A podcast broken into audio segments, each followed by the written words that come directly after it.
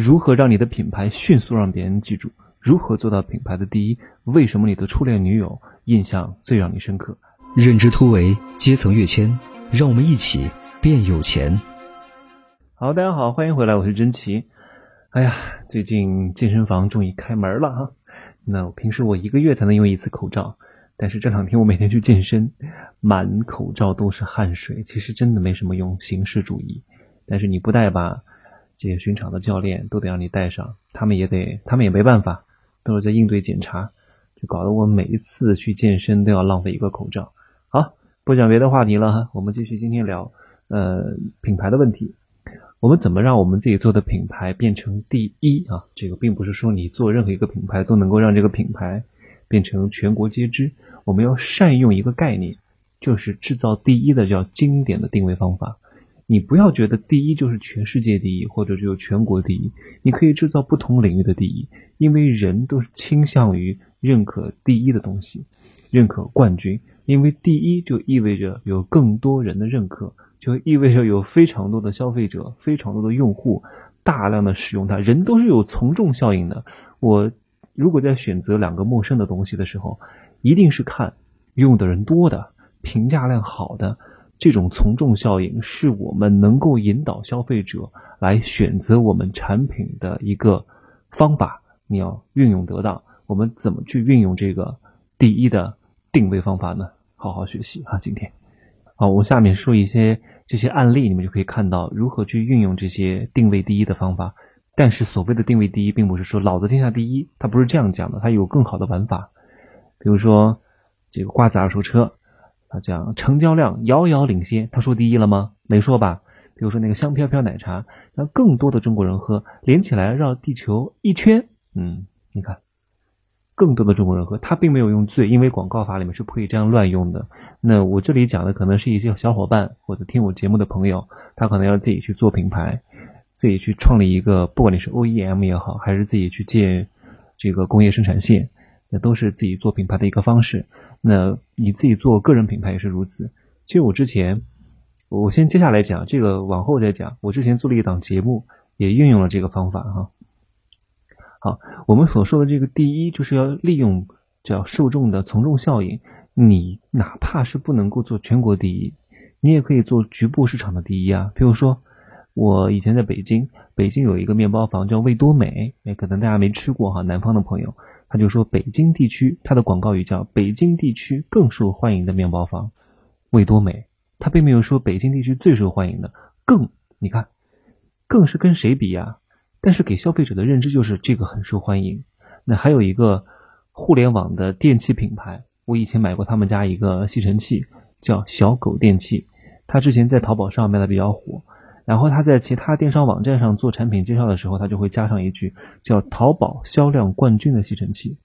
所以你看，他的第一并不是冠上了中国第一，或者是某省第一，或者是世界第一，可能只是某一个局域当中、某一个切片当中、某一个维度当中的第一。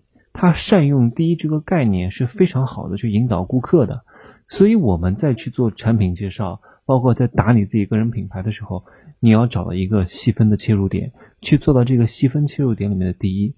比如说，我之前叫中国呃催眠式演说第一人，因为做演说的很多，但是做催眠式演说的他就是第一，对吧？人对第一是有倾向的。你记住，第一个登上月球的是谁？是谁？阿姆斯特朗，对不对？第二个是谁？中国第一个登上的是谁？杨利伟。第二个是谁？你都不记得了。所以，人对第一是有这些。这种崇拜情节的，你要善用这种情绪，好吧？来，但是这种局部市场又有很多。当我们采用这种创意，而现实的数据又没有支撑的时候，我们就会选一个比较容易实现的平台就好。哪怕不是淘宝，哪怕它是网易严选啊，哪怕它是京东众筹啊，或者它是北京的 SKP 啊，成都的 RFS 啊，RFS 销量最好的，销量更好的。最受呃更受欢迎的某一个品牌，某一个奶茶，那也够了呀。你做一个区域市场，你能够打开周边城市的这些销量也很不错。你要善用这种第一，好吧？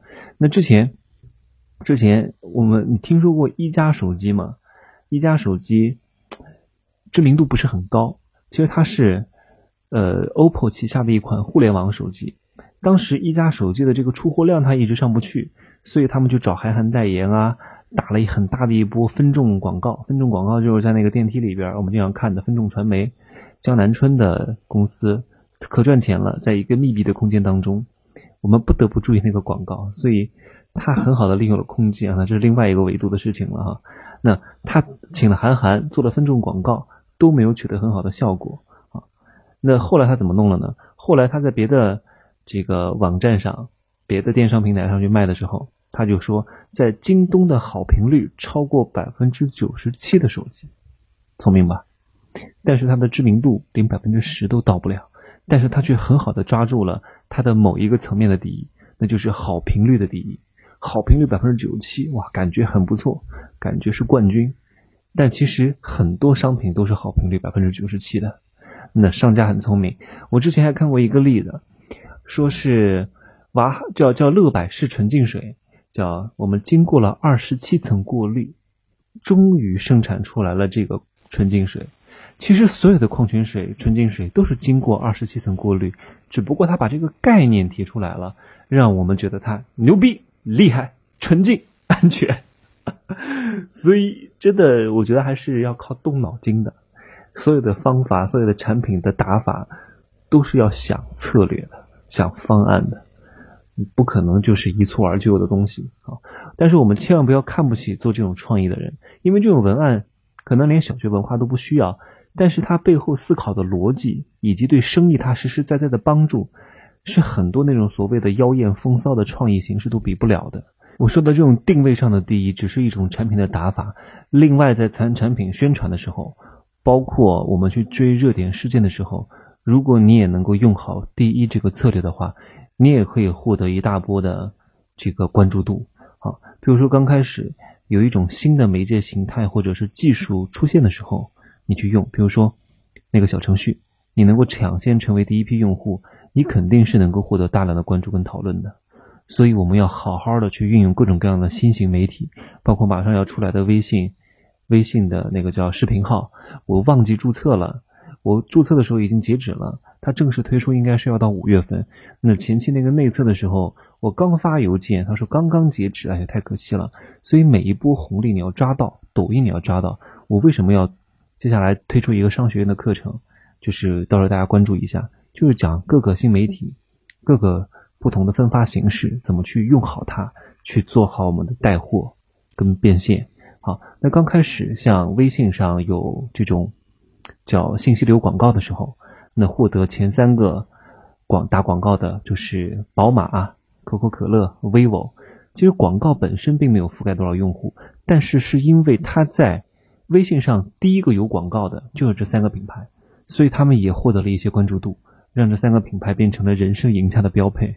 所以，第一是运用在不管是你产品定位上，还是产品分发上，还是产品宣传上，都可以用好这一波操作，都可以获得一些关注度。你个人也是如此，追热点啊，如何把你的产品跟热点的结合啊，最快的速度啊，都是抢占第一这个心智要素。我去年做了一档。口腔类的节目叫《美牙攻略》，我当时给它定位叫全民口腔第一站平台，就是大家有口腔问题都会想到我这个平台，包括咨询啊，包括了解啊，包括学习啊，包括联系医生啊，联系医院。后来因为种种原因没有做，但是我要占据这种心智，这个是很关键的。那接下来我做的那种商学院，我想推出的第一个抖音课程，那所有的东西都是围绕着变现，变现呢。因为我们要是做这种课程，不可能和喜马拉雅来去做抗衡的，大而全的路线走不了。你必须要做一个垂直领域当中的第一。比如说，那具体的我还没想好，我的我的课程正在录，快录完了。具体我还没有想好它的定位战略，就是用什么方式。比如说，你周边的人脉没法变现，第一个想到我们；你产品卖不出去，第一个想到我们；你不知道如何学习变变现的方法，第一个想到我们。所以，这是我要想怎么去把这个文案再优化一下，好吧？那今天就讲这个，就讲这么多。今天主要就是讲的如何用第一这个定位的方法来帮我们去做产品的定位和传播，和获得叫以少博多的一个很好的营销方式。好，那可以关注我的新浪微博“真奇美学小神”，在评论区、私信区跟我留言互动，也可以点击屏幕上方的订阅条来订阅我的本张专辑，转发到朋友圈或者是微信群，或者是加我的微博的真爱粉丝群，好吧？就这样喽，明天见。